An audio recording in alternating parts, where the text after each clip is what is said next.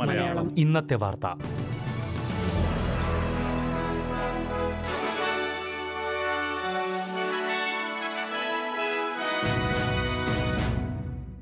നമസ്കാരം. S B S Malayalam ഇന്നത്തെ വാർത്തയിലേക്ക് ഏവർക്കും സ്വാഗതം.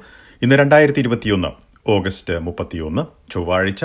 വാർത്ത വായിക്കുന്നത് ഡെലിസ് പോൾ.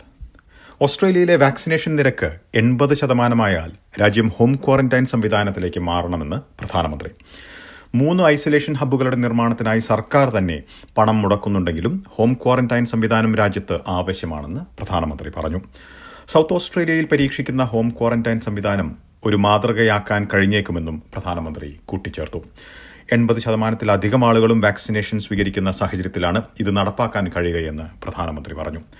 ക്വാറന്റൈൻ കേന്ദ്രങ്ങൾ വിദ്യാർത്ഥികൾ തൊഴിലാളികൾ പോലുള്ള രാജ്യാന്തര യാത്രക്കാർക്കും ഹോം ക്വാറന്റൈൻ ഓസ്ട്രേലിയക്കാർ തിരിച്ചെത്തുമ്പോൾ ഉപയോഗിക്കാനുള്ള സംവിധാനവും ആകേണ്ടതുണ്ടെന്ന് അദ്ദേഹം പറഞ്ഞു.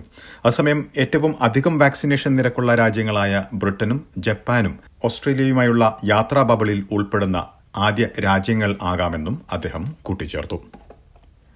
ന്യൂ സൌത്ത് വെയിൽസിന്റെ ഫലഭാഗങ്ങളിലായി ലോക്ഡൌൺ വിരുദ്ധ പ്രക്ഷോഭങ്ങൾ നടന്നു.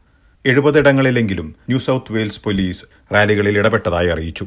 നൂറ്റി മുപ്പത്തിയഞ്ച് പേരെ ഇതിന്റെ ഭാഗമായി സംസ്ഥാനത്തിന്റെ വിവിധ ഭാഗങ്ങളിൽ നിന്ന് അറസ്റ്റ് ചെയ്തതായും പോലീസ് വ്യക്തമാക്കി. പാർലമെന്റ് മന്ദിരത്തിന് മുന്നിലും പ്രാദേശിക കൗൺസിൽ കെട്ടിടങ്ങൾക്ക് മുന്നിലും പ്രതിഷേധ പ്രകടനങ്ങൾ നടന്നു. നാനൂറ്റി മുപ്പത്തിയാറ് പേർക്ക് പിഴ നൽകിയതായി ഡെപ്യൂട്ടി കമ്മീഷണർ മാൽ ലാനിയോൺ പറഞ്ഞു. ന്യൂ സൗത്ത് വെയിൽസിൽ പുതിയ ആയിരത്തി ഒരുന്നൂറ്റി അറുപത്തിനാല് പ്രാദേശിക കോവിഡ് കേസുകൾ സ്ഥിരീകരിച്ചു. തിങ്കളാഴ്ച വൈകിട്ട് എട്ട് മണി വരെയുള്ള ഇരുപത്തിനാല് മണിക്കൂറിൽ റിപ്പോർട്ട് ചെയ്ത കേസുകളാണിത്. മൂന്ന് പുതിയ കോവിഡ് മരണങ്ങൾ കൂടി സംസ്ഥാനത്ത് രേഖപ്പെടുത്തിയിട്ടുണ്ട്. ഇതോടെ സംസ്ഥാനത്ത് നിലവിലെ രോഗബാധയിൽ മരിച്ചവരുടെ എണ്ണം തൊണ്ണൂറ്റിയാറിലേക്ക് ഉയർന്നു.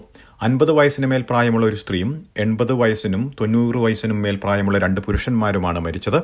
സംസ്ഥാനത്ത് നിലവിൽ എണ്ണൂറ്റി എഴുപത്തിയൊന്ന് കോവിഡ് രോഗികൾ ആശുപത്രികളിൽ ചികിത്സയിലുണ്ട്. ഇതിൽ നൂറ്റി നാൽപ്പത്തിമൂന്ന് പേർ തീവ്രപരിചരണ വിഭാഗത്തിലാണ്. അൻപത്തിയെട്ട് പേർ വെന്റിലേറ്ററിലാണെന്നാണ് റിപ്പോർട്ട്.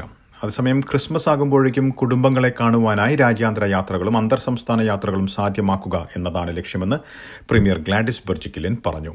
ഈ ലക്ഷ്യത്തോടെ സംസ്ഥാനത്ത് കോവിഡ് വാക്സിനേഷൻ നിരക്ക് എത്രയും വേഗം ഉയർത്താനുള്ള ശ്രമത്തിലാണെന്നും പ്രീമിയർ വ്യക്തമാക്കി. ഓസ്ട്രേലിയൻ ക്യാപിറ്റൽ ടെറിട്ടറിയിൽ ലോക്ഡൌൺ സെപ്റ്റംബർ പതിനേഴ് വരെ നീട്ടി. സമൂഹത്തിലുള്ള കോവിഡ് വ്യാപനം നിയന്ത്രണത്തിൽ കൊണ്ടുവരുവാൻ നേരിടുന്ന പ്രതിസന്ധി കണക്കിലെടുത്താണ് ലോക്ഡൌൺ നീട്ടിയത്. ലോക്ഡൌൺ നീട്ടിയിട്ടുണ്ടെങ്കിലും ചില നിയന്ത്രണങ്ങളിൽ വ്യാഴാഴ്ച മുതൽ ഇളവ് നടപ്പിലാക്കുമെന്നും എ സി ടി മുഖ്യമന്ത്രി ആൻഡ്രൂ ബാർ വ്യക്തമാക്കി. വിക്ടോറിയയിൽ പ്രാദേശികമായി പുതിയ എഴുപത്തിയാറ് കോവിഡ് കേസുകൾ സ്ഥിരീകരിച്ചു. തിങ്കളാഴ്ച അർദ്ധരാത്രി വരെയുള്ള ഇരുപത്തിനാല് മണിക്കൂറിൽ സ്ഥിരീകരിച്ച കേസുകളാണിത്.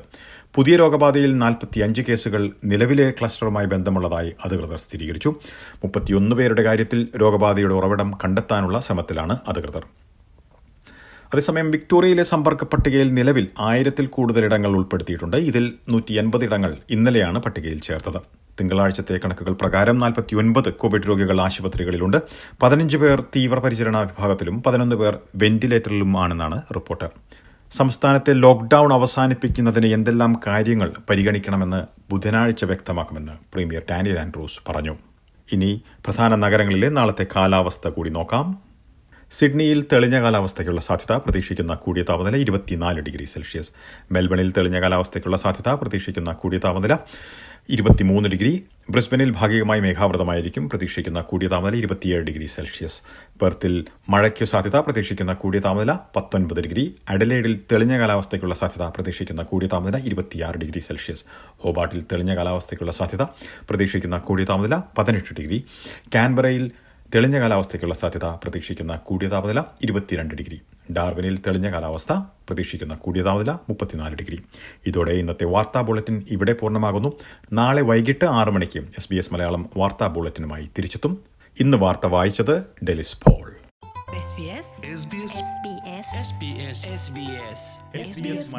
ഇന്നത്തെ വാർത്ത.